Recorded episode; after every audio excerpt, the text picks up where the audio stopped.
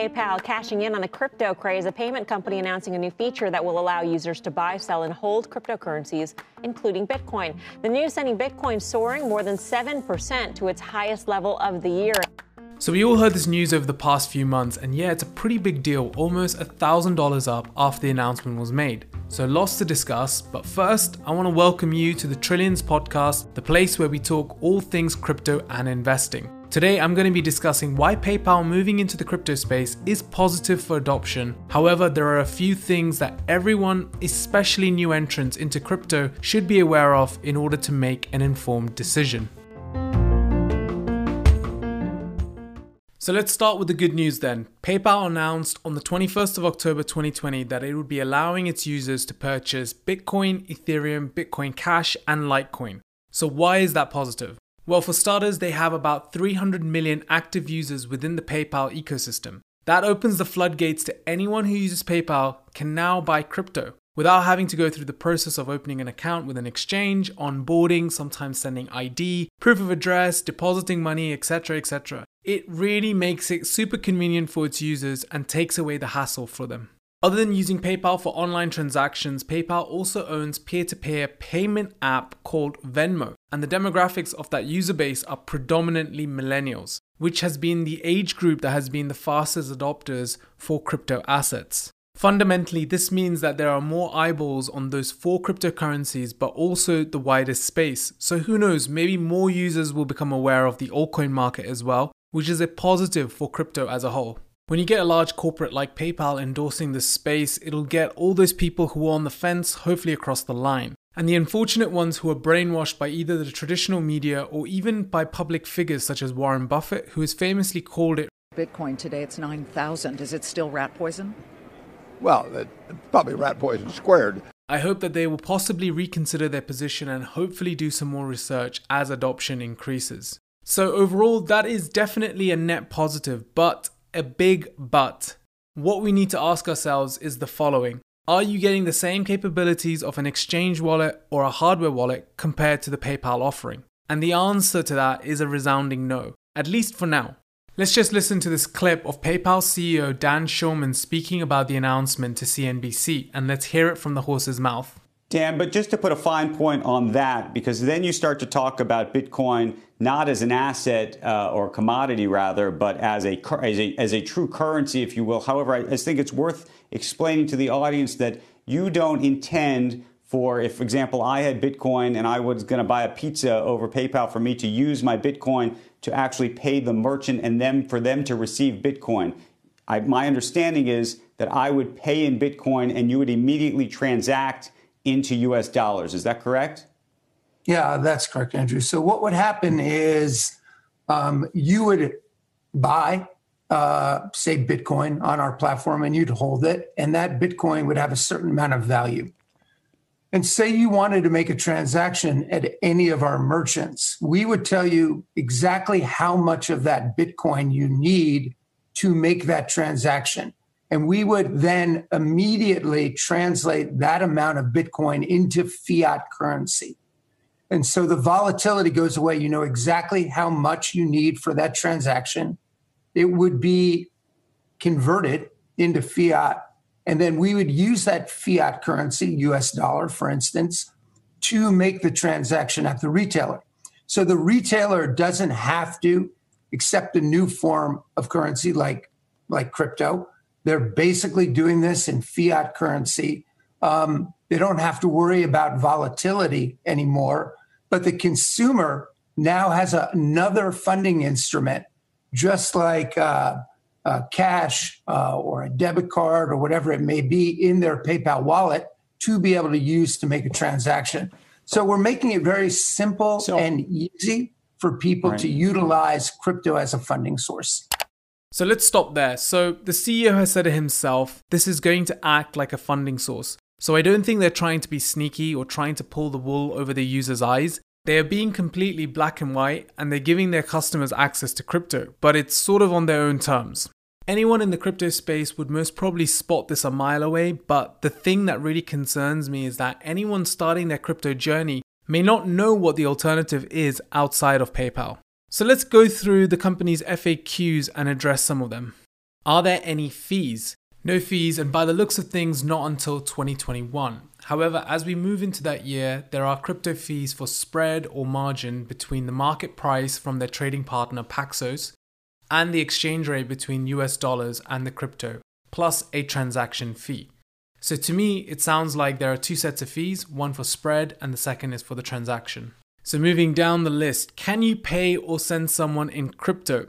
At this moment of time, you cannot.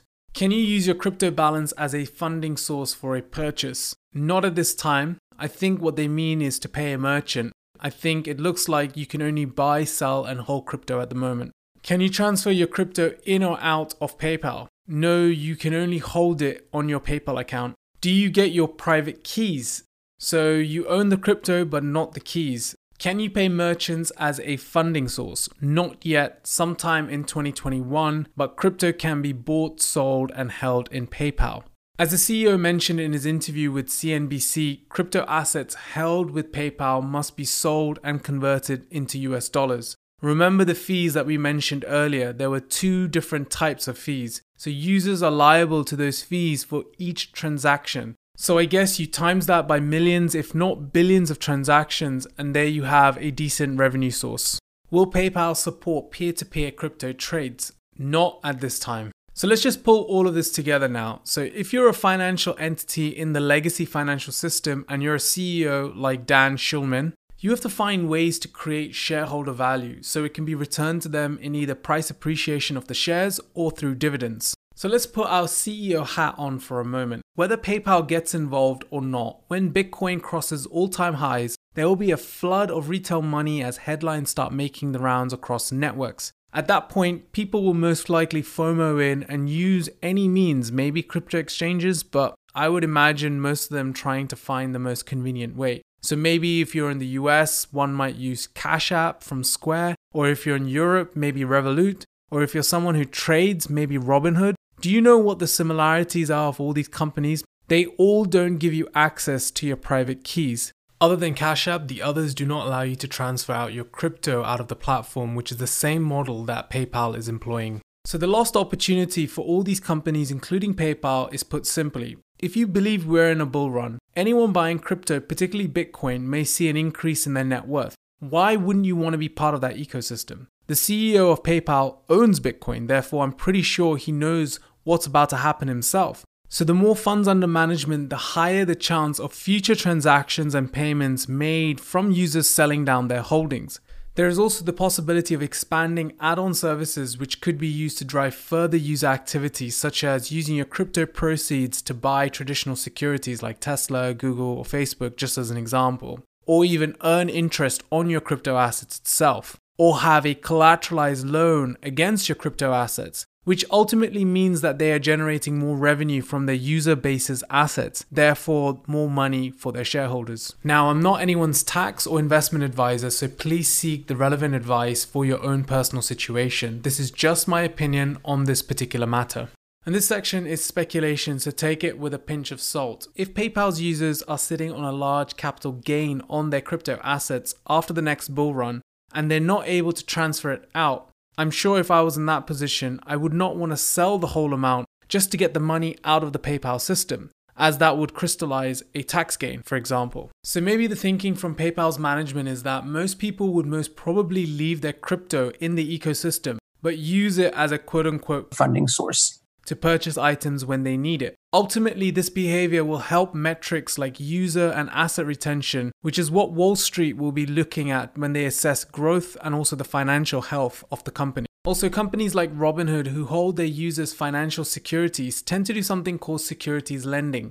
In short, they lend out their users' securities in a collateralized manner to large financial market participants and earn interest on it. This is how the platform charges no fees to its customers but they use this business model to fund their P&L. So circling back to PayPal, the fact that users are not able to send their crypto out means that it's easier for them to do securities lending and make an additional form of revenue separate to the spread and transaction fees we spoke about earlier. So fundamentally, there is no mistake in the way that they've gone about designing their crypto system to benefit them, whilst obviously giving their users access to this new exciting space. For anyone who's new to crypto, there are a whole host of exchanges around the world. They all vary with different user experiences, fee structures, and how they store your crypto, i.e., if it's cold storage.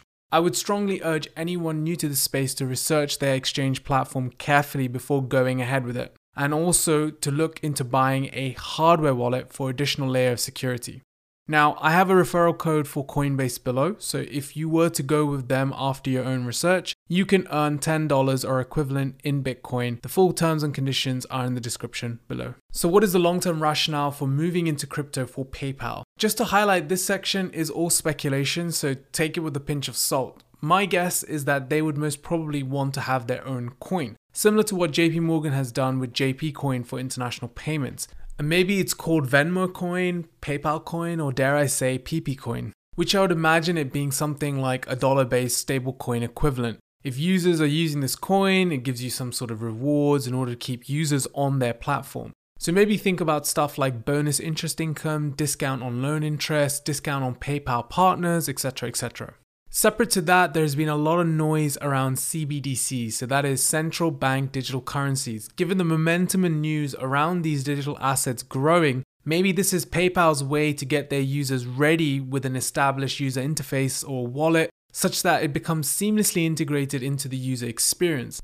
In the future, if central banks have a direct relationship with its citizens, think stimulus checks that we saw in the US as an example. That potentially means more fees in some shape or form or manner for PayPal from all those transactions. At least we know there will be some fees when the money is actually spent.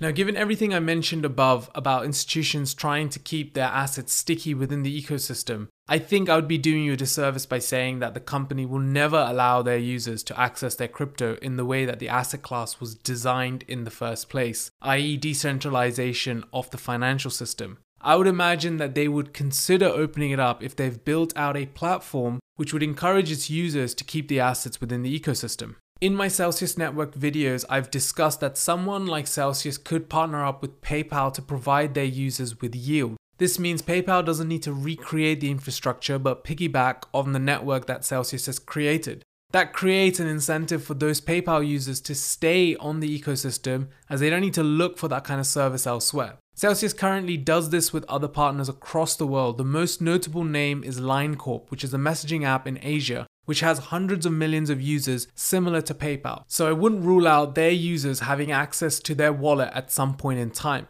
However, no one knows what these timelines look like. It certainly wasn't communicated in the press release. So, in the short term, I might be better off to access the alternative ways of attaining crypto, opposed to taking a chance with PayPal.